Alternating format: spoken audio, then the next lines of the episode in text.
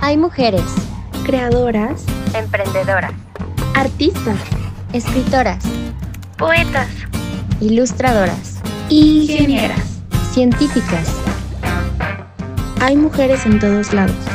que existen y resisten. Para conocer sus historias, Acompáñanos a morder.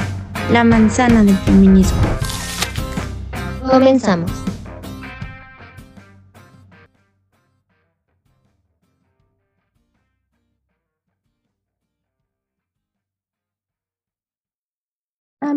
Esperamos que ya tengan lista su bebida favorita, que ya estén descansando, que se estén dando su momento del día para ustedes con nosotras, porque vamos a tener un tema muy interesante el día de hoy. Vamos a estar hablando sobre el pole dance y tenemos una invitada muy chida que nos va a platicar de este tema. Ella es instructora certificada nacional e internacionalmente ha tomado workshops y capacitaciones con los campeones del mundo y los pole star más famosos de México y también internacionales. Ha sido tallerista en convenciones nacionales y host de las competencias más importantes de México y Panamérica. Ella tiene un estudio de pole en Jalapa que tiene ya más de 10 años de experiencia y son conocidos en el resto de la República por sus clases llenas de ejercicio, pero también de empoderamiento, sensualidad y terapia. Algo que también está muy chido es que fue la primera con clases para todos en Jalapa y eh, fue la primera en introducir el exotic pole, tirando el tabú que gira en torno a él y la libertad sexual que implica. Nuestra invitada de hoy es Alex Dore. Y amigas, estamos súper emocionadas y antes de pasar con nuestra invitadaza del día de hoy, queremos agradecerles muchísimo por acompañarnos en cada episodio de este podcast, porque la verdad es que no podemos creer que haya tenido tanto crecimiento en tan poco tiempo y estamos súper felices de compartir esto con ustedes, sobre todo ahorita que salió el, el rap de Spotify y que nos etiquetaron de que en que somos su podcast y así, entonces estamos muy felices de compartir este crecimiento con ustedes, que la verdad es por y para ustedes. Este, pues bueno, muchas gracias por haber aceptado nuestra invitación. Es así un honor para nosotras tenerte aquí con toda la experiencia que tú tienes en el tema. Y eh, pues a nosotros nos gustaría arrancar preguntándote cómo fue que te acercaste al pol. Claro que yes, caminando. Ay, no es cierto. pues mira, primero que nada, gracias, princesas, por invitarme a su programa literal. A mí me pone muy contenta compartir estos espacios con las personas que de otra forma no tendrían un acercamiento con este tipo de experiencias de vida, entrenamientos o locuras como el pole dance. Justo eh, yo me acerqué porque durante toda mi vida he tenido problemas como para tener un control en el peso más que por una cuestión estética, también por una cuestión de salud, ¿no? Porque el peso va más allá de la estética, es una cuestión de, de estar sano, ¿no? Entonces, eh, me di cuenta de que el gym ya se me tornaba un poquito monótono y necesitaba una motivación extra y conocí el pole dance porque lo vi en internet y dije, mmm, a ver en dónde. Entonces aquí en Jalapa, hace muchísimos años, como 10, eh, fui a clase con una instructora que se llama Conchita Barona y ahí fue donde yo empecé como alumna, ¿no? Ya después, ese fue mi primer acercamiento, ¿no? Conociendo el pole de una manera muy sencilla, eran unas clases súper sencillas, súper tranquilas, súper relajadas, así, o sea, hacías casi nada, pero te enamorabas del pole, sin duda alguna. Bueno, justo hablando de todo esto, de que te acercaste al pole porque querías como una motivación extra, creo que algo que nos interesaría muchísimo saber, sobre todo en, en un deporte que es el pole dance y con toda la connotación tan cabrona que tiene, ¿cómo ha sido la, la relación que has tenido con tu cuerpo, o sea, pero a través del pole dance, o sea, cómo te ha ayudado o te, hace, te ha abrumado un poco, ha sido como de no mames, qué cabrón, tengo que cumplir todas estas expectativas, ha sido como de no, empoderamiento femenino y me ha ayudado muchísimo a amarme, ¿cómo ha sido para ti? Pues una experiencia súper completa, porque al principio cuando tú estás como alumno, y por eso es que entiendo también a mis alumnos cuando entran, güey, porque cuando tú te acercas por primera vez, te sientes gordo, flácido, débil, una porquería, entonces quieres tirarla, todavía ni entrenas y ya quieres tirar la toalla, ¿no? O sea, no has empezado la clase, pero ya viste las que se están yendo, que tienen meses o años entrenando y dices, no, ¿qué hago aquí? Más que el ridículo. Pero una vez que comienzas a practicar pole, pueden pasar una de dos cosas. La primera, y que conozco muchas personas en México que lo perciben de esta forma, es que a huevo quieres ser como los putas rusos, güey, y entonces te matas en la dieta y te matas en el ejercicio extremo y te ayudas con sustancias y te pones un estándar súper alto y difícil de cumplir, no, no imposible, ¿no? Pero que involucra muchísimo esfuerzo, muchísimo sacrificio para poder alcanzar. O te relajas un poco y entiendes que, güey, somos latinos, somos mexicanos, en la vida yo, Alexia, me voy a ver como la rusa, o sea, jamás en la vida me voy a ver como Olga Koda haciendo exotic porque no mido lo que mide ella, mi estructura o sea es distinta, la acumulación de grasa que tengo es completamente diferente. Entonces, cuando yo me doy cuenta de que no necesito verme como el de adelante para hacer las mismas cosas que el de adelante está haciendo, es que digo, güey, me encanta, me encanta, porque cada quien va a lograr lo que su cuerpo le permite. Y el pol, más que un entrenamiento corporal, que sí lo es y es muy completo, es un entrenamiento mental maravilloso. Es un, a ver, cabrona, esta eres tú, esto es lo que puedes hacer, esto es lo que podrás hacer si te pones macha, y también te puedes ahora sí que dar por vencida desde ahorita porque pues no te gusta, no quieres, no te, no, no, no te alcanza, dirían, no, en broma. Y pues ahí es en donde tú decides, oye, quiero trabajar mi mente y quiero trabajar mis inseguridades y quiero trabajar mi fuerza física y mental o la verdad no estoy lista. Y eso también se respeta. Ya llegará su momento y ahí estaremos para cuando estés lista. Listo. Oye, Alex, y en ese sentido, tú, eh, que por ejemplo tienes eh, alumnos en general, ¿cómo has, has notado tú que hay diferencias en cómo sienten, cómo lo perciben al momento de, practicarla entre mujeres y hombres? Para nada, en absoluto. O sea, las mujeres por lo general tienden a ser más flexibles y algunas más estéticas.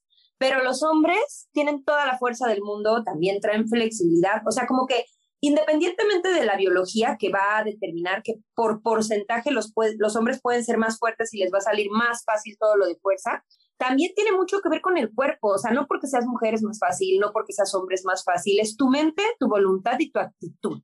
Entonces, a mí lo que me encanta es que, como les comentaba, nosotros, o sea, mi estudio de Paul, porque así se llama, ¿eh? no estoy de mamona, mi estudio de Paul es, fue el primer estudio, no sé si de todo Veracruz, creo que sí, pero de todo Jalapa, en tener alumnos mixtos, o sea, todas las clases son multinivel, no te separamos por nivel, a todos los atendemos según el nivel que tengan y son unisex, mixtas, no te separamos que los niños acá y las niñas acá. Es una disciplina que jala parejo con todos y ya nada más es cosa de que nosotros como instructores hagamos la chamba de ir contigo de la mano para que cada quien haga lo que le toca. Y fíjate que hay algo que sí me gustaría comentar sobre el tabú. Antes, hace como 10 años que empezamos, pues sí, como que el tabú fuerte era, ¿cómo crees que tú, morra, estás haciendo pole dance? Pues que eres puta, no sé si se puede decir eso, si no, ahí le hacen pi. O sea, ¿qué, pedo, güey? No mames, o sea, ¿Cómo de que quieres hacer pole dance, mi amor? Pues que te quieres coger a otro cabrón o que, a ver, no, relájate un chingo, quiero hacer pole dance porque quiero, sé que puedo. Ah, no, la canción. no, pues porque quiero, porque la neta es un desafío, porque me gusta experimentar mi sexualidad, mi sensualidad y mi erotismo en un ambiente seguro con compañeros que están en la misma dinámica que yo y porque, ¿qué te importa? Quiero ser pole, ¿no? Antes había mucho ese tabú por las parejas, por los papás, por los amigos, güey, por el entorno social, hombres y mujeres, porque la neta, quiero que sepan que las que más han castigado a las alumnas somos las mismas morras, güey. Horrible, ¿no? O sea, cuando mis alumnas entraban, me llegó a tocar alumnas que se salían porque la compañera de trabajo le dijo al marido, ay, ¿cómo de que tu esposa ya anda de teibolera? Así. Y pues el marido dice, oye, mi amor, obviamente pues yo te defendí, pero pues me saqué de onda, me lo dijo en una junta, ¿no? Delante de los compañeros. ¿Cómo es posible? Afortunadamente en la actualidad eso pasa cada vez menos. Lo que sí ha crecido un poco, pero ya también está otra vez como controlándose, es ahora la discriminación para los chicos, ¿no? Porque si eres hombre y haces pole dance, seguramente eres choto. No, bueno, o sea, los hombres no se la acaban, porque como el pole dance, primero, la gente le dio, porque el pole dance, el pole dance jamás dijo yo soy femenino, ¿eh? Nunca. Eh, a la gente le dio la connotación femenina y entonces ahora los chavos que quieren, o sea, que querían, ¿no? Hacer pole dance era el súper tabú porque, oye, es que quiero hacerlo porque me encanta, porque se ve padrísimo, pero siento que si me meto, a huevo me tengo que poner zapatillas o si me meto, todo el mundo va a creer que soy gay. Y güey, el día de hoy vemos a campeones mundiales, no nada más extranjeros, sino también mexicanos, sí, homosexuales, pero también heterosexuales, bisexuales, pansexuales, trisexuales. La onda está cada vez más abierta para todos y todas, y eso está bien chido. Yo siento que definitivamente esto del pole dance me suena muy, muy inclusivo y me da muchísimo gusto porque justo como tú dices, ha tenido una connotación pues en la sociedad bastante cabrona, ¿no? O sea, que se le ha asignado de mucha sensualidad, sexualidad también, o sea, pero justamente hablando de, de, todo esto y de cómo ha cambiado el pole dance a lo largo del tiempo, algo que nos gustaría a nosotras saber es si tienes conocimiento de cómo, o sea, cómo ha sido antes, o sea, cómo era antes, cuál ha sido como un poquito como de la historia del pole dance, para justamente que podamos entender ¿Por qué es tan necesario que se, se resignifique estos deportes, que también se, se aprenda a, construir espacios que sean inclusivos, que, en donde también se respete, ¿no? O sea, que más que ser un, un, baile, que obviamente sí existe, existen los lugares en donde esto del pole dance es, es trabajo em, y cosas así, pero trabajo como, pues no sé, o sea, que puede llegar a ser como todavía sexualizado, siento que también es importante entender que el pole dance el día de hoy a nivel mundial, a nivel nacional, internacional, es un deporte. Y, por eso justamente es algo que nos gustaría saber, como para entender el contexto, cuál ha sido el pasado de todo de esto del pole dance, cómo es que ha sido antes para entender cómo es que es ahora y por qué es tan necesario que cambie. Me encanta, me encanta tu pregunta. Ay, no me importa, no me importa, lo voy a decir todo.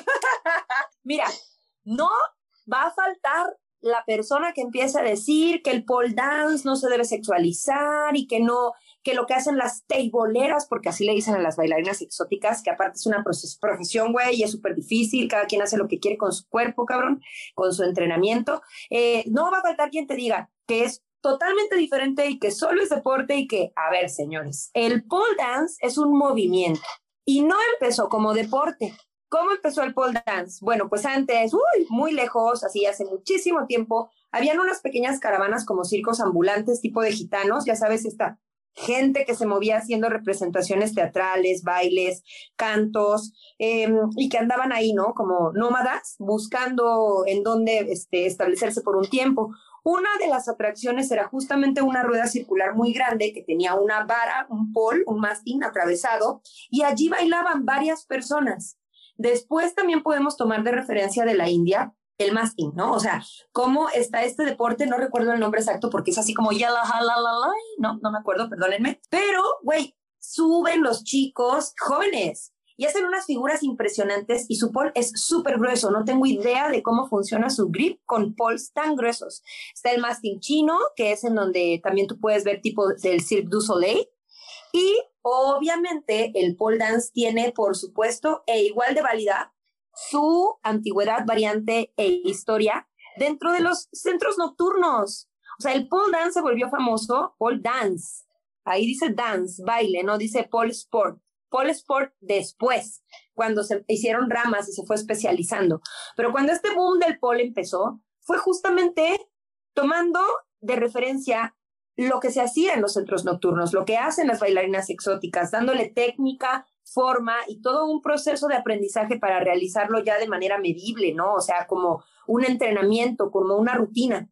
Entonces a mí, la neta, yo no pido que la gente resignifique el pole, no pido que lo separen de que es deporte o baile. Lo que yo pido es que entiendan con una mente abierta y relajada que el pole dance tiene de todo un poco, tiene raíces por todos lados, que habremos personas que hagamos pole dance para hacer exotic pole con unas zapatillotas súper sexy, súper ótico, súper cachondo, habrá gente que haga pole sport súper fuerte, mega deportivo, de alto rendimiento, lleno de acrobacias. Habrán personas que hacemos también pole art, en donde vamos a interpretar y se va a conectar con el público como un espectáculo artístico y teatral.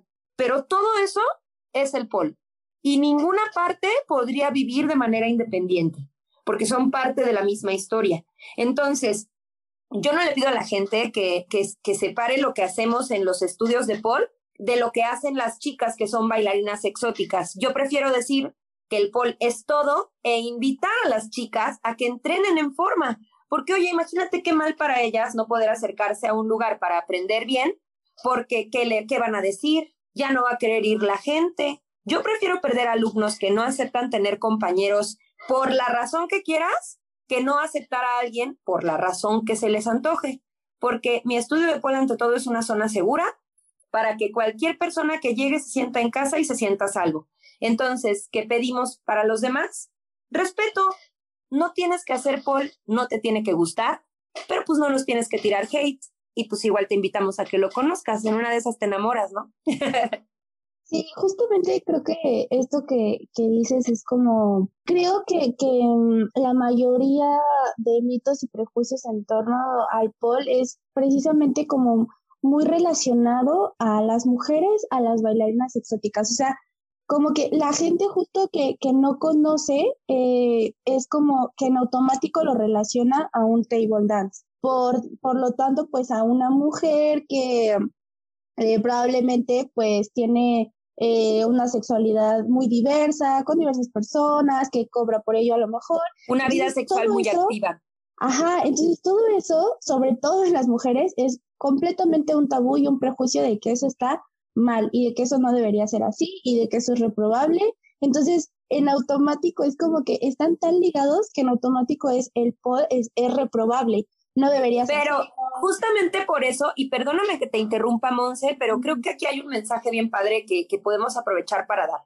Justamente por lo que acabas de decir, amor, es que a mí no me gusta resignificar el pol o como apartarlo de ello, porque yo no quiero que las chicas, hablando específicamente del público femenino, yo no quiero que las chicas lleguen al estudio y digan, yo quiero hacer pol, pero aquí porque yo no soy una teibolera, porque yo no soy una puta. No, no, no, no, no, no, no. Yo quiero que las chicas lleguen y digan, oye, no es cualquier cosa, tiene su chiste, está difícil, mi respeto para las señoritas, que hagan lo que quieran, pero pues se deberían venir a entrenar para preparar rutinas más chingonas. O sea, quiero que lo vean con naturalidad, porque si nosotras como mujeres no podemos asentar la idea de que las mujeres somos libres para expresar nuestra sexualidad como se nos antoje, para tener una vida sexual activa tanto como nos plazca y para dedicarnos a la profesión, carrera, oficio que se nos antoje, entonces no podemos pedir que cualquier otra persona nos respete, o sea, entre nosotras mismas nos tenemos que apoyar, ¿sabes? Así que yo creo que la mejor manera de hacerlo es que en lugar de que dividamos el público, entendamos que que todos somos uno mismo, que el FOL es universal. Sí, justo, creo que, creo que algo que sucede mucho en, en torno a, al POL, digamos, en las mujeres es como ese miedo que tú decías de que, que no digan que yo soy una puta o que no digan que yo quiero hacer eso, ¿no? O sea, como que yo quiero dedicarme a, a bailar en un table, lo cual, como bien lo dices, pues realmente no tendría nada de malo, ¿no? Cada quien tiene circunstancias diferentes, toma sus decisiones por cuestiones diferentes y quién es quién para señalar a alguien y decir eso que tú haces está mal, ¿no? O sea, desde qué posición nosotros eh, juzgamos, por ejemplo, a las bailarinas exóticas, ¿no? Desde qué posición de privilegio hacemos eso. Entonces, bueno, eso es en un sentido. Otra cosa que yo también veo es cómo, eh, por ejemplo, lo que tú decías, ¿no? De los hombres, cuando bailan pole, cómo también son muy juzgados de en cuanto a lo mismo, ¿no? Como su preferencia sexual, o sea, todo, todo tiene que ver como con la sexualidad muy, muy, como muy marcada, todo lo que no está bien visto de pronto en el pol es como que de alguna manera se juntan todos esos prejuicios que hay en la sociedad en el pol. Entonces, siento que también es de valientes que se atreva a decir, pues a mí me gusta, yo quiero, pues a la chingada lo que digan de mí, ¿no? Porque siento que familiarmente incluso sí puede ser así como que lo tomo pero a escondidas y me voy a entrenar pero que no sepan de qué entreno. Entonces, creo que todavía aún hoy es, es algo como muy, muy fuerte de, como de poder superar. Siento que también puede ser como un trabajo personal, de ir como desechando lo que no te sirve, sobre todo viniendo de personas de fuera, de comentarios exteriores. Y bueno, algo que también eh, quisiéramos platicar es como esta idea de que el pole dance es como para consumo masculino, para el disfrute de los hombres al ver a las mujeres bailando. ¿Cómo es que esto se trabaja ya cuando estás haciendo pole? O sea, ¿cómo, cómo llegas tal vez con esa idea y de pronto puedes tomarle y decir, sí, a lo mejor, o sea, ¿cómo, cómo quitas de tu mente que eso es el fin del pole? Pues fíjate que nunca he tenido en mi mente que la finalidad del pole sea para disfrute masculino. Creo que es la primera vez que lo escucho. Tampoco me ha tocado nunca que un alumno me pregunte o, lo comente en, en, como las reuniones y la plática ya como relajada. Nunca, o sea, creo que no, o sea, jamás he pensado que el pole dance haya sido creado o sus inicios vengan para el deleite del público masculino, porque para empezar, las primeras personas que practicaron pole fueron mujeres y pues quién lo va a disfrutar más que quien lo está haciendo, ¿no? Entonces, para mí, eh, nunca he estado enfocado así, entonces tal vez no te puedo dar como que una mejor respuesta. Tal vez el baile en los centros nocturnos para caballeros sí sea dirigido a eso, pero pues el baile ahí no es pole dance, el baile ahí es pole, aro, eh, floor work, eh, etcétera, etcétera, etcétera, no en específico el trabajo de barra, ¿no? Entonces, Nunca he tenido, te digo, algún alumno que me diga algo al respecto. de repente sí al inicio me hacían mucho el comentario de, hey, ¿para cuándo el baile privado? Pero me lo hacían vatos y me lo hacían batas, ¿no? Porque pues así como hay hombres, también hay mujeres que son lenchas y que también pueden querer un bailecito. Entonces, más bien yo creo que la significación se la das tú, ¿no? Si tú vas a, a utilizar tus conocimientos para trabajar en un club nocturno para consumo del varón o de la mujer lencha o de quien se meta, porque también van luego las morras con los novios para consumo del público del centro nocturno, pues tú le estás dando esa connotación porque pues es la que a ti te funciona. Pero por ejemplo, si tú lo quieres hacer para presentarte en una competencia y que te vea todo México, tu familia, tus amigos, tus maestros, pues es completamente diferente. Entonces, no, en mi cabeza no existe una relación del pole dance hacia un consumo masculino. Al contrario, fíjense que acabo de estar de host en la Pole Art Panamérica, que es como la competencia de pole más grande en toda América. Y este, wow, estuvo increíble. El público estaba lleno de familia. Tú veías a las señoras y a las abuelitas así aplaudiéndole a las hijas y a los hijos que estaban presentando su performance. Y, y, güey, está increíble. Estamos llegando a un punto en el que de verdad el apoyo es cada vez más grande, la, la crítica es cada vez menor y la gente se está animando cada vez más a probar. De las personas que yo tengo en el estudio, quiero que sepan que tengo una alumnita que adoro que se llama Jane y su hermana Ame.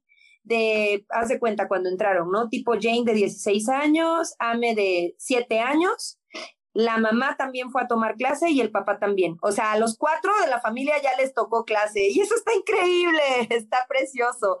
Entonces, yo creo que si algún, en algún momento alguien tuvo la idea de que el pole dance era algo creado para consumo masculino, no lo conocía, ni lo había practicado, ni lo había visto, ni conocía, ¿no? Eh, en qué consiste el mundo del pole. Y si alguien llegase a tener esa idea, sea hombre o mujer, yo le invito a que lo conozca y te juro que vas a decir, güey, es para nada lo que yo tenía en mente, pero para nada.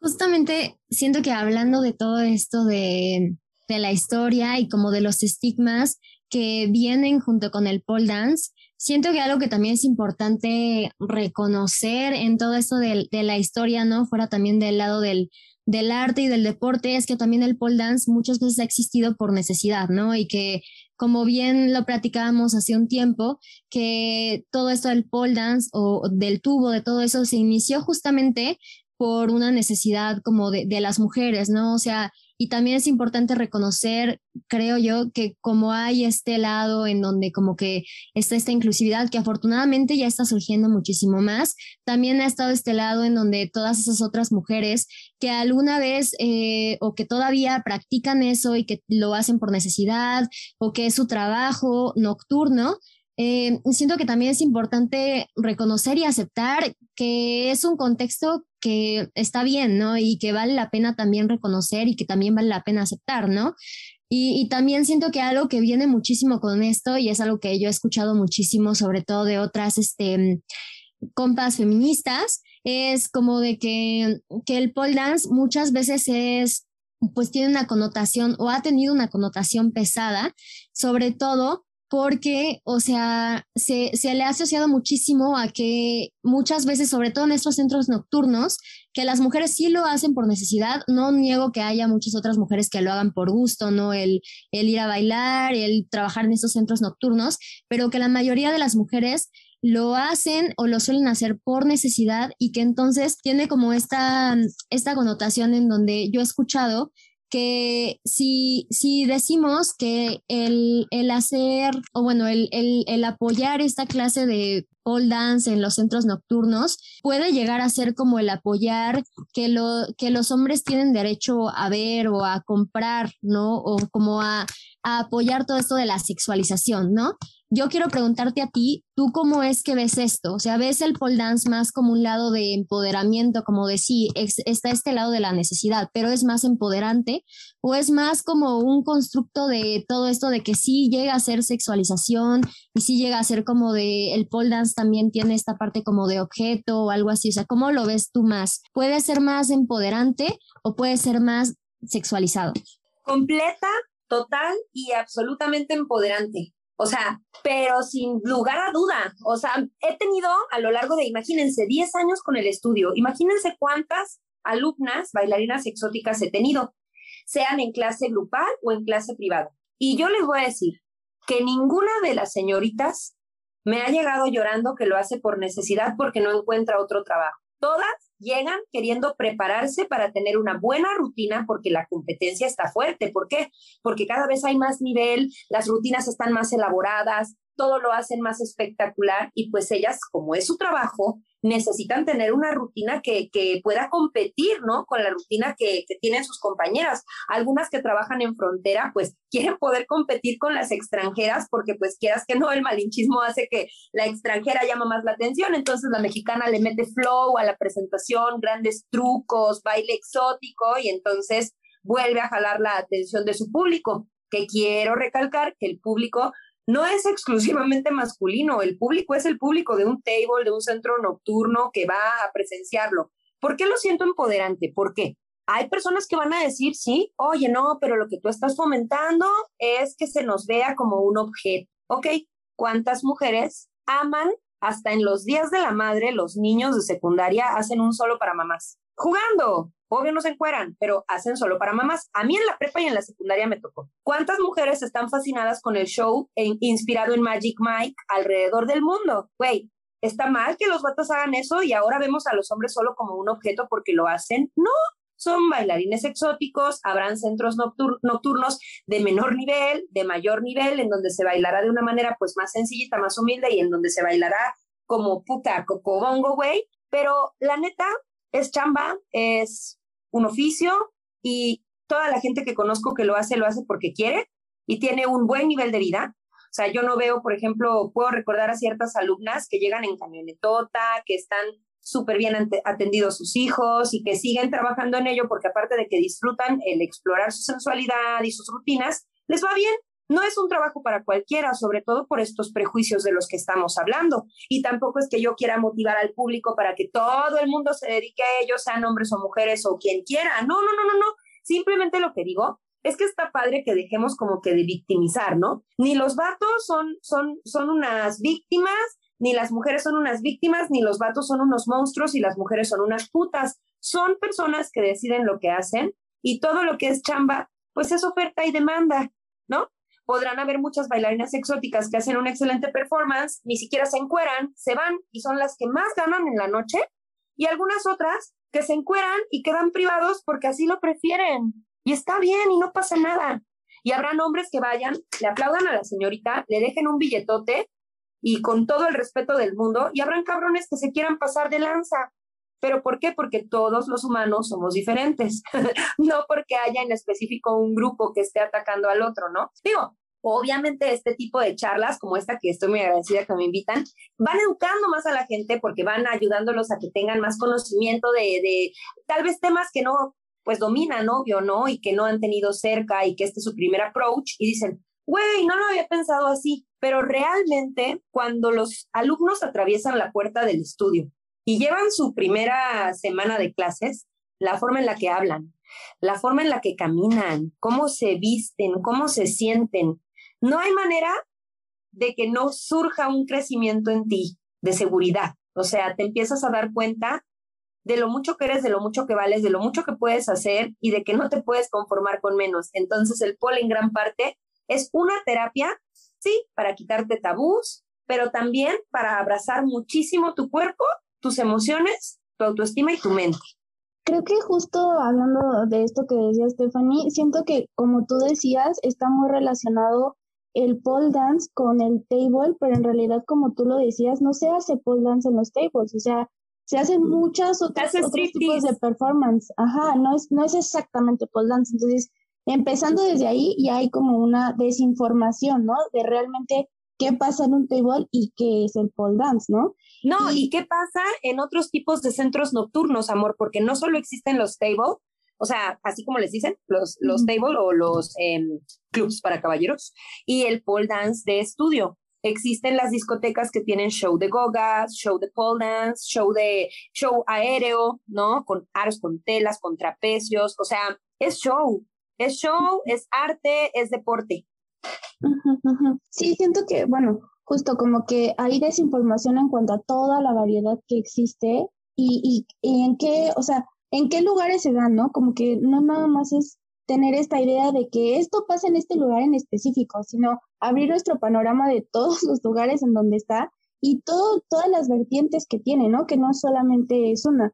Eso por un lado. Y por otro también, eh, esto que decía Stephanie, yo creo que eh, estas discusiones eh, en torno al trabajo de, los table dance o de las bailarinas exóticas es sobre todo como más enfocado en, en la precarización de su trabajo. Porque si bien como dices, tú conoces este, alumnas que pues sí tienen mucho dinero, que tienen una calidad de vida eh, súper buena y todo, también existe como el otro lado de las bailarinas que no tienen esa calidad de vida, que viven en condiciones de pobreza, que no tienen condiciones de salud, eh, pues adecuadas para el trabajo que hacen, eh, que a lo mejor son explotadas. Entonces, hay como un, un muchas, muchas cosas que, que a lo mejor pueden estar vinculadas con el tema, pero es, o sea, no, no es lo mismo, ¿no? A lo mejor se encuentran se encuentran en ciertas situaciones, convergen por desgracia en ciertas situaciones, pero no son lo mismo.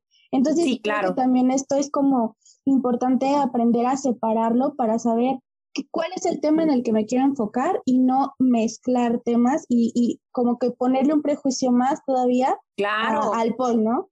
Y poner un prejuicio sobre personas, ¿no? Porque fíjate, así como ustedes bien lindas mencionan que la gente dice, güey, no, es de teiboleras, ¿no? Es de este, chavas que, que no tienen otra y que solo les queda trabajar ahí por unos cuantos pesos. Güey, o sea, imagínate a una mujer que de verdad se dedica a ser bailarina exótica. Qué feo que, que denigren así su trabajo diciendo que nada más las morras que se están muriendo de hambre y que no encuentran otra opción. Güey, es un trabajo digno como cualquiera. O sea, ¿quiénes somos nosotros para juzgar que que si hay pues teiboleras nada más las que no sirven para otra cosa y se están muriendo de hambre, güey, no, o sea, cada quien es libre de escoger lo que quiere hacer, que hayan repercusiones por lo que decides que haces y que va a haber gente que no te va a apoyar y te va a tirar hate en todos los niveles y todo el tiempo, ¿no? Pero a final de cuentas, el respeto es algo y la empatía es priceless, o sea, respeto y empatía no puede faltar. Sí, fíjate que algo que me parece súper, súper interesante que estabas diciendo ahorita es justamente todo esto de, o sea, del cuerpo, ¿no? Y de cómo los alumnos, una vez que entran a un estudio de pole dance, no vuelven a mirar su cuerpo de la misma manera en la que lo hacían antes. Y me parece súper interesante porque justamente creo que también como luego se le asigna como toda esta parte de sexualidad o de que tienes que ser sensual, es como de que puede, puede opacar el hecho de que te des cuenta de lo cabrón que es tu cuerpo, ¿no? De lo que puede hacer y más que verlo como de no, es que el cuerpo qué bello es y no sé qué y así, ¿no? Es ver como de no manches, o sea, mira lo que hizo mi cuerpo ahorita, o sea, mira cómo, o sea, cómo me puede sostener, mira cómo hice esta rutina, mira cómo saqué esto, ¿no? O mira cómo estoy aprendiendo tan pronto eh, esto que no creía que podía aprender, ¿no? O sea, creo que es importante justamente también, pues, poder hablar del pole dance desde ese lado de seguridad, desde ese lado de empoderamiento, en donde te ayuda muchísimo a reconocer que eres más que, no sé, justamente esto de todo el body positive, como que soy más que ser bonita, ¿no? Soy más que, que tener unas caderas chidas y una cintura bonita, unas piernas cool, ¿no? O sea, como que es más, ¿no? O sea, como de dar, aprender a dar gracias justamente al cuerpo que tenemos, por más que solamente relacionarlo con belleza, ¿no? Y, también hablando como de toda esta parte de, la connotación justamente de, de, todas estas caras, me parece muy, muy interesante justamente que existan estos estos mundos y como decía Mon, o sea, como de existe esta parte en donde sí está como toda esta, todo lo de necesidad, toda esta cosa como, pues, o sea, como la, la, historia como de donde las chavas lo realizan por necesidad y también existe toda esta parte en donde las chavas lo realizan por trabajo, lo hacen por empoderamiento y, y como que convergen, pero sí, justamente me parece muy interesante escuchar aunque parecen ser la misma cosa, no, no terminan siendo la misma cosa. O sea, son mundos totalmente distintos, en donde existen realidades totalmente distintas y también en donde existen como, pues también, o sea, no oportunidades diferentes, pero sí justamente siento que es, o sea, por eso es como tan necesario empezar a aceptar el pol justamente por lo que es, o sea, sin quitar todas las aristas que tiene, o sea, sin, sin olvidarse de que realmente tiene esto y también tiene aquello y también tiene un poco de esto, o sea, como aceptar todo lo que, lo que converge y lo que construye el pol.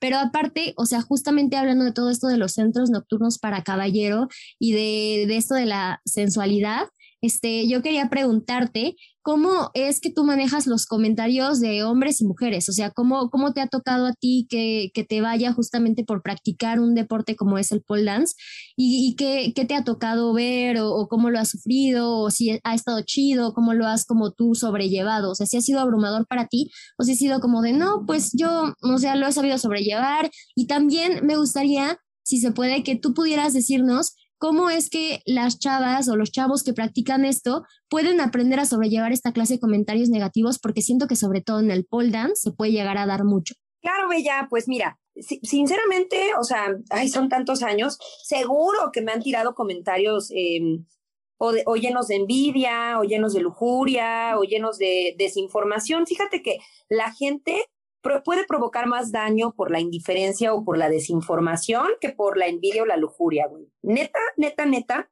muy pocas veces me han molestado de manera que valga la pena como mencionar, o sea, por lo general es como, ay, ¿y para cuándo un bailecito privado? O qué sexy te ves haciendo esa coreografía, o ya quisiera que me, ya quisiera verte bailar en vivo. Pero les voy a ser bien honesta, chicas, yo soy cero de volarme. Ahorita está muy de moda que no te pueden poner, hola Linda, ¿cómo estás? Porque ya le tomaron screenshot, ya lo subieron. No me llamo Linda, me llamo Alexia. No te pido que me escribas, respétame. A ver, espérate, morra, te está diciendo, hola Linda, ¿cómo estás? No te dijo, güey, te quiero, ¿sabes?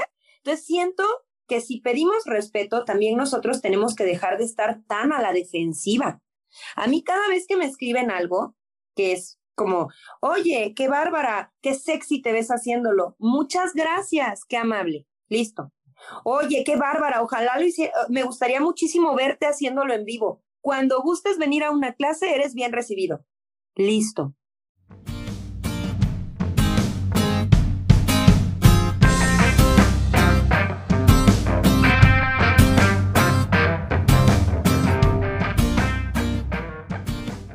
Sucede que les decía, lo peor que me pueden llegar a decir es algo como, qué rico mueves el culo. Tan sencillo que es bloquear, eliminar y relajarte un chingo. O sea, cuando desconocidos te faltan al respeto, son desconocidos que le lleguen a la goma, los eliminas, los borras, ¿no? Si quieres desahogarte por tu mal día, les contestas chingaderas y luego los eliminas y los borras.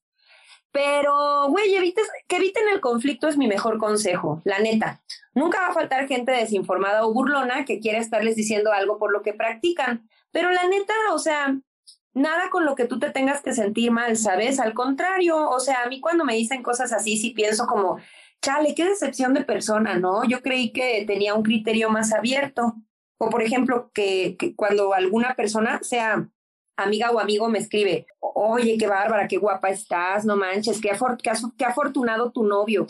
Yo sí les digo, güey, qué feo, la neta, a mí no me gustaría que mi novio le dijera eso a alguien, no manches, sé más respetuoso con tu pareja, güey, ¿no? O sea, como que a mí sí me gusta andar por la vida llamándole la atención a la gente o explicándoles, ¿no?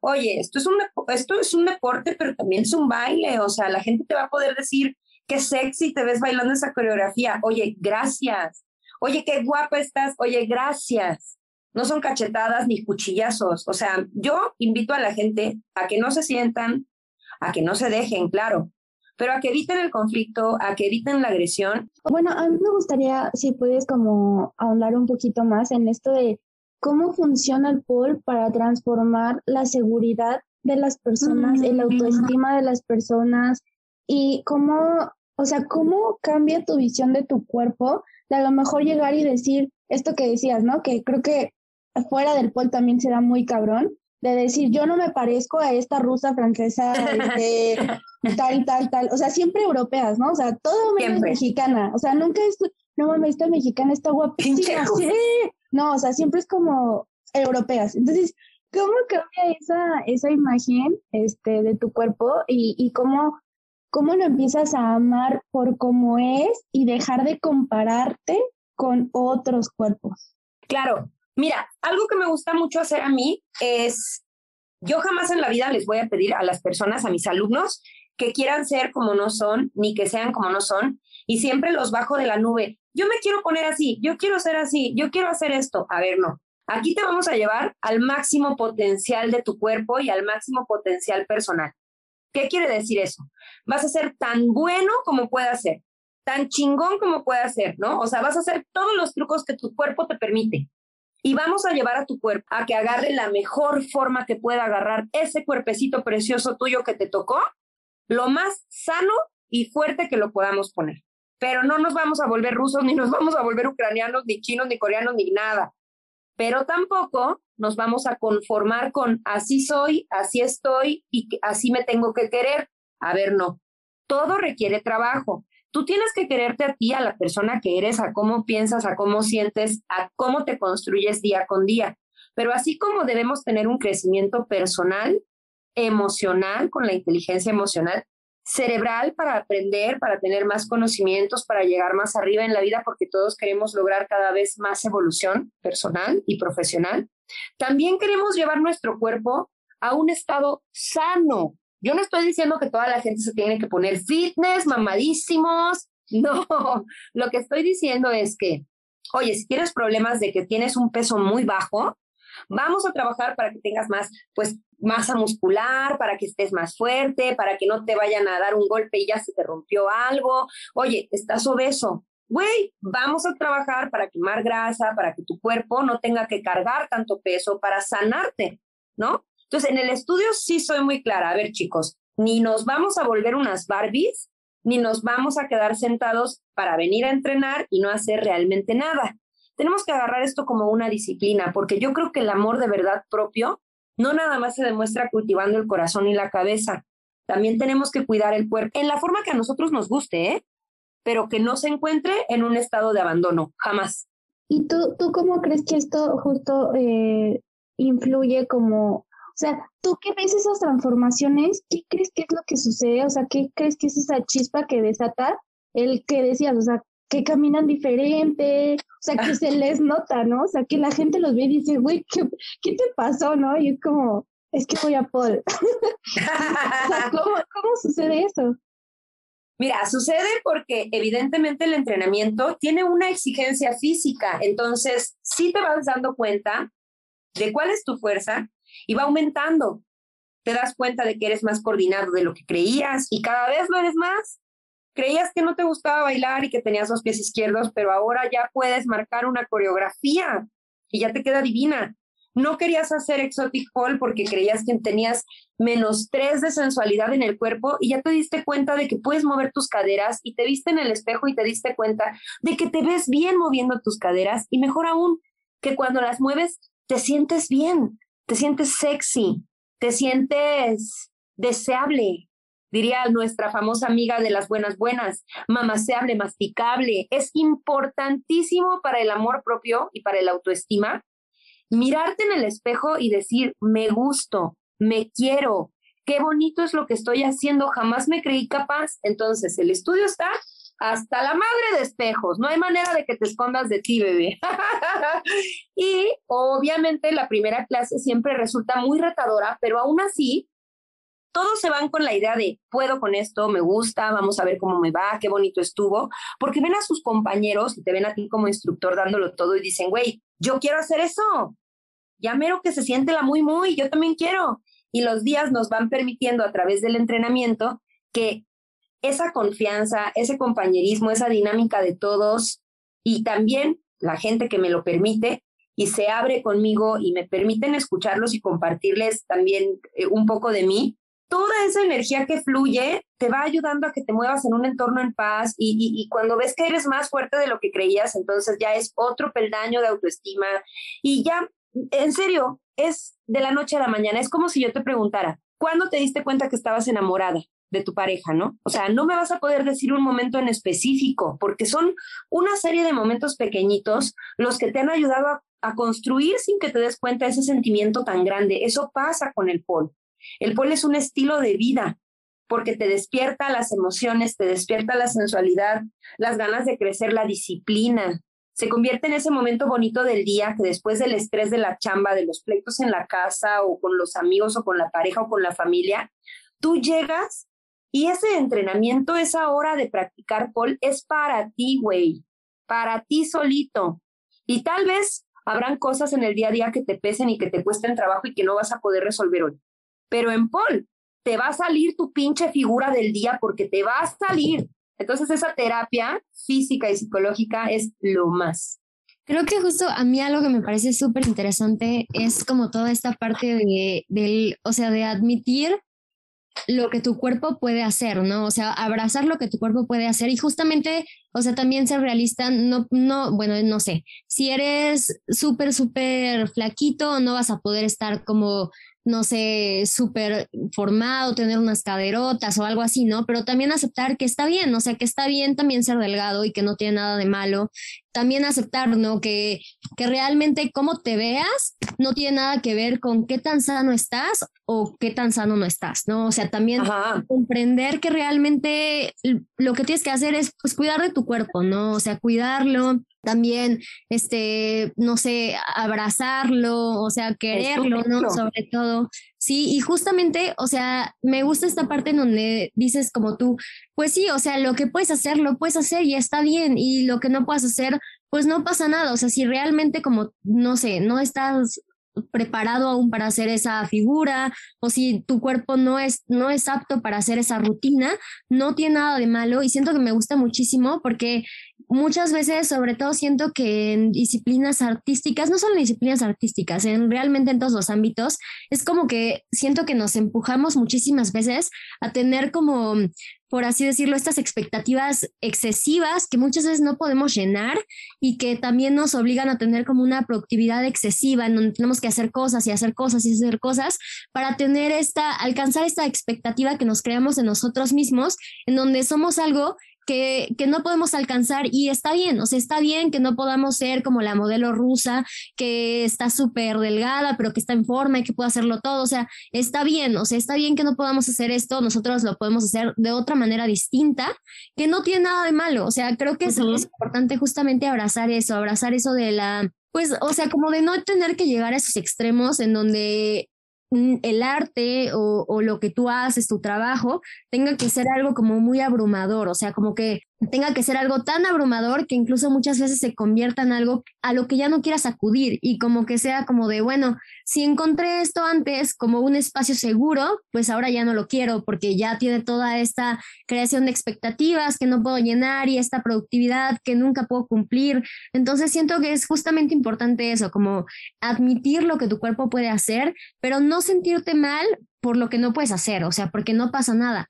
Y me gusta muchísimo esa parte y justamente algo que, que me encantó muchísimo de todo esto, que siento que está lleno de amor propio, es que, o sea, me encanta descubrir estos espacios en donde justamente, pues son espacios seguros, ¿no? O sea, donde, donde todos podemos como redescubrir nuestro cuerpo, redescubrir las, las personas que somos, porque siento que definitivamente el tener una buena relación con tu cuerpo, como tú dices, ayuda definitivamente mucho a tener una buena relación contigo mismo como persona, con lo que haces y también con las personas que quieres, o sea, no solamente afecta como en algo de, no, es que estoy sano y ya, sino también es, estoy sano y porque estoy sano me siento bien conmigo mismo y porque estoy sano, quiero bien y porque estoy sano hago esto. O sea, como siento que es un, es como algo súper amplio y me gusta muchísimo eh, descubrir estos espacios en donde justamente se impulsa a las personas a encontrar no, no como la perfección, porque no existe, pero justamente un balance en donde te puedes amar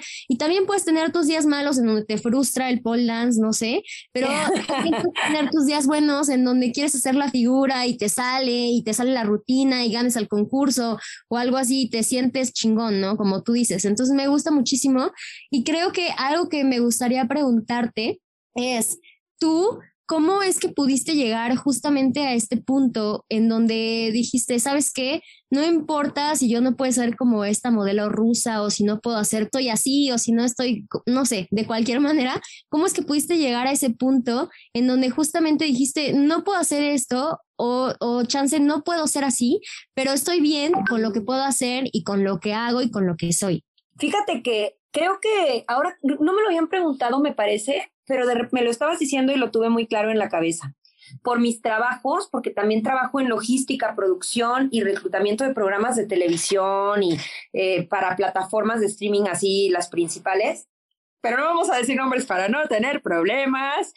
He tenido la oportunidad de estar cerca de mucha gente famosa, mexicana y también internacional. O sea, para empezar, conozco a los campeones mundiales de pole, a los Polstars más perros bravos y a bandas impresionantes, ¿no? De actuales y antiguas. Entonces, cuando conoces a toda esta gente, que para los simples mortales que somos parecen, no, pues tienen una vida increíble, están súper felices con su cuerpo, son, todo en su día es maravilloso. Y te das cuenta que son personas igualitas a ti, güey, porque yo he pasado días, ¿no? O sea, pasé muchos días con mi ídolo.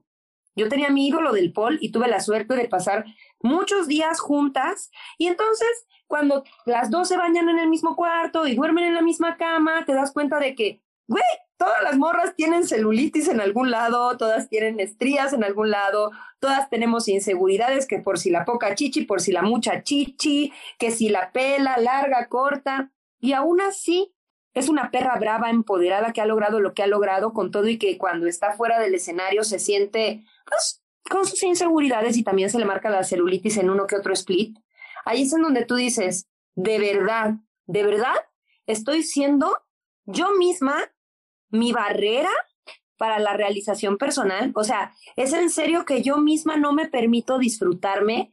Los defectos principales que me veo y que me causan baja autoestima, me los digo yo. La gente cuando me ve, ve las cualidades que tengo y se la pasa poca madre conmigo. La gente cuando sube una foto y le da like, no está pensando, es que no está tan flaca como fulana. Soy yo la que ve la foto y dice, puta madre, me podría ver mejor, cabrón. Y entonces cuando te das cuenta de que todos en el mundo, por chingones que parezcamos en la tele, somos simples mortales, te relajas, cabrón. Relájate un chingo, porque la gente que te, que te da inseguridad, las personas que te puedan provocar envidia, también tienen personas que les causan inseguridad y que les provocan envidia. ¿Qué quiere decir eso? Que nadie está contento con lo que tiene porque es una condición humana y que nadie es perfecto. Entonces, si es un problema que no puedo arreglar, me relajo. Y si lo puedo arreglar, le chingo. Y para eso estamos en el estudio de Paul, muchachas, para chingarle y ponerte tan chula como puedes estar. Milagros no hacemos. Sí, bueno, yo creo que yo me quedaría con, pues una, con que está muy difícil, yo creo es, es algo como, es un proceso que cada una de nosotras tiene que vivir, eh, esto de poder aceptar tu cuerpo como es, mm, sin estarte comparando con otras personas, poder aceptar tus capacidades sin estarte comparando con otras personas. O sea, esto es un proceso, yo creo que de trabajo también, pues ah, yo creo que incluso puede llegar a ser doloroso, eh, como de pronto aceptar hasta lo que no te gusta, ¿no? No, no quererlo, sino aceptar que existe, que no existe la perfección, que tu cuerpo a lo mejor no es lo que tú, pero tienes otras muchas cosas buenas que sí tiene tu cuerpo, ¿no? Que a lo mejor otras personas no tienen y que a lo mejor quisieran tener y tú tienes, o sea, es como todo un mundo que se tiene que trabajar, que se tiene que pensar. Creo que yo me quedo con eso, me quedo también con esto de aprender a separar eh, los temas que nos, que nos pueden generar como diversas ideas por ejemplo, esto del pol y cómo con qué lo vinculamos, ¿no? O sea, hasta dónde, dónde empieza el pol y dónde termina el pol y dónde son otros temas, otras cosas, particularidades, diferencias, bla, bla, bla. O sea, creo que eso también y es entender importante. que son tus creencias limitadas, Monse. No hablo de ti, no hablo de las tuyas ni, ni de las de Steph. Hablo de que la gente da lo que puede dar desde sus creencias limitadas. Tu verdad absoluta no es la verdad de nadie más que tuya. Exacto, sí, sí, sí, totalmente. Siento que eso también influye mucho en, en esto de, de cómo, cómo lo percibimos. O sea, nunca olvidar que son nuestras percepciones, pero no es la realidad de todo el mundo lo que nosotras percibamos. Y, y creo que también me quedo con esto de cómo nos apropiamos nosotras de las cosas, cómo podemos usarlas a nuestro favor, cómo este, eh, el pol nos puede servir para aumentar nuestra seguridad, para aumentar nuestra autoestima, para retarnos a nosotras mismas a lograr otras cosas con nuestro cuerpo, como decía Steph, para dejar de ver a nuestro cuerpo como algo bello o algo no bello. Va más allá, el cuerpo es tan poderoso, el cuerpo, eh, sobre todo yo, de las mujeres, o sea, tiene tantas capacidades el cuerpo femenino que no hay que limitarlo y no hay que encasillarnos en que somos débiles o somos eh, no tenemos fuerza en los brazos o no tenemos, o tenemos que tener mucha nalga para sentirnos súper bien. No, a lo mejor tenemos unos brazotes súper musculosos y qué chido, también podemos tenerlos, no importa que tengamos que seamos mujeres. Entonces, a mí me gustaría saber ustedes con qué se quedan. Alex, también que nos platiques tus proyectos, cómo te podemos encontrar en redes. Claro que yes. A ver, Tefi, cuéntanos con qué te quedas, amiga. O sea, bueno, justo siento que es como uno de los temas que nunca antes me había imaginado como, o que nunca antes como que a los que me había acercado. Me acuerdo que hace muchísimo tiempo, cuando yo era pequeña, me gustaba o sea, yo quería hacer como gimnasia artística, ¿no? Y luego ya no, no sé por qué no me terminé metiendo, pero luego encontré el pole dance y dije, me encantaría hacer pole dance, ¿no? Pero justamente descubrí como todas estas connotaciones que tenía tan, o sea, tan pesadas y como que se me fue yendo, o sea, no, nunca nadie me dijo que no, mis papás jamás me dijeron, oye, no hagas pole dance, ¿eso qué? O, sea, no, hasta fuimos a ver la instalación. Siento que también algo que influyó muchísimo es que soy muy floja para el deporte, entonces ya no me metí pero este, no sé, como que siempre estuvo ahí, como de qué cool eh, o sea, que hagan toda esa arte, ¿no? O sea, como que puedan bailar así, que se puedan sostener así, que puedan hacer esas figuras, o sea, como que siempre lo admiré desde lejos, sabiendo que tenía esta carga tan pesada de la sociedad y estos estigmas, pero siento que nunca realmente me pregunté cómo es que de verdad es el pole dance y cuáles son las aristas que, pues, que lo, como que lo incorporan, ¿no? Que lo, que lo conforman, o sea, qué es, cómo es que se ha transformado, qué es lo que soy, por qué es así hoy, o sea, como que nunca antes me lo había preguntado, entonces me gusta muchísimo esto de que, pues ya literalmente, no solamente el pole dance, sino también muchas otras disciplinas artísticas están yendo más allá de, la, de los estereotipos y de los estigmas sociales que antes se les habían cargado. Y me gusta muchísimo eso porque justamente siento que empiezan a ser un lugar en donde, pues justamente es un lugar seguro, en donde podemos existir siendo nadie más que nosotros y también justamente aprender a ver más allá, ¿no? No solamente nuestro cuerpo, sino también más allá de nuestra persona. Entonces eso es algo que me gusta muchísimo, o sea, que es un lugar y que empieza a ser un lugar de, o sea, abarcando todas las aristas que tiene, en donde ya se puede empezar a ver más allá con inclusividad, con empatía, con sensibilidad, con ternura, ¿no? O sea, resistir justamente a través de la ternura, a través de este arte. Y es algo que me gusta muchísimo. Así es, princesa. Estamos en Jalapa, Veracruz. Cáiganle, bandita. En Jalapiux estamos, muchachos. Mira, mi estudio de pol es un lugar, ya les dije, al que pueden entrar quien se le antoje Obviamente cuando son menores de edad sí les pido que se vayan a inscribir con un tutor. Todas las personas que comenten que se enteraron de nosotros y que quieren tomar su clase muestra porque lo vieron con ustedes en la manzanita y que quieren ir a darle una mordida ahora al Paul, van a tener su clase muestra gratis. Nada más lo tienen que comentar, llegan, la toman y son felices. Em, en el estudio vamos a seguir dando clases incluso en esta temporada vacacional. Muy pocos días se van a suspender nada más los reglamentarios para que se vaya usted a comer su ensalada de manzana navideña. Y los planes que tengo, bueno, en mayo me toca dar en Fall Experience, tercera edición, talleres que van a estar muy padres. Em, tengo también talleres en Minatitlán, Veracruz. Todavía no tenemos fecha asignada porque vamos a seguir trabajando en, en los talleres a partir de este año que viene, súper bonito.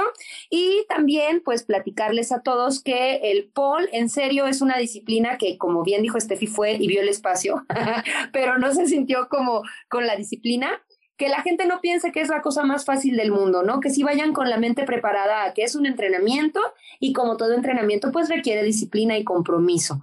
No es algo que tú vas a tomar y vas a dejar al rato y te vas a olvidar y vas a decir, no sirve de nada, a mí no me sirvió. Pues no, ¿verdad? Así no, es como una relación. Hay matices, a veces lo amas, a veces lo odias, pero si te mantienes y lo haces bien, éxito a mi casa. Y bueno, nos encuentran en Facebook y en Instagram como mi estudio de Paul, así tal cual, de verdad es así. Y me pueden mandar un WhatsApp al 2282 30 10 64 y con mucho gusto programamos su clasecita muestra para que se la pasen bien chingón. Pues muchas gracias por habernos acompañado, Alex. Fue un gusto tenerte aquí, platicar contigo. Tienes una vibra muy chida. Te mandamos un abrazo desde aquí, desde la ciudad. Muchas gracias, hermosa. También la gente que tenga duda o algo me quiera contactar, con toda confianza que soy bien alivianada, está mi Insta que es arroba alexdore, así como suena, alexdore punto latina, bebé, siempre, forever, latina.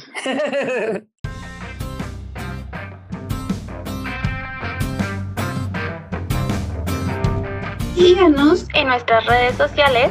En Instagram como arroba morder-la manzana y en Facebook como Morder la Manzana. Subimos recomendaciones de Finecito y mucha más información interesante. Hasta la próxima.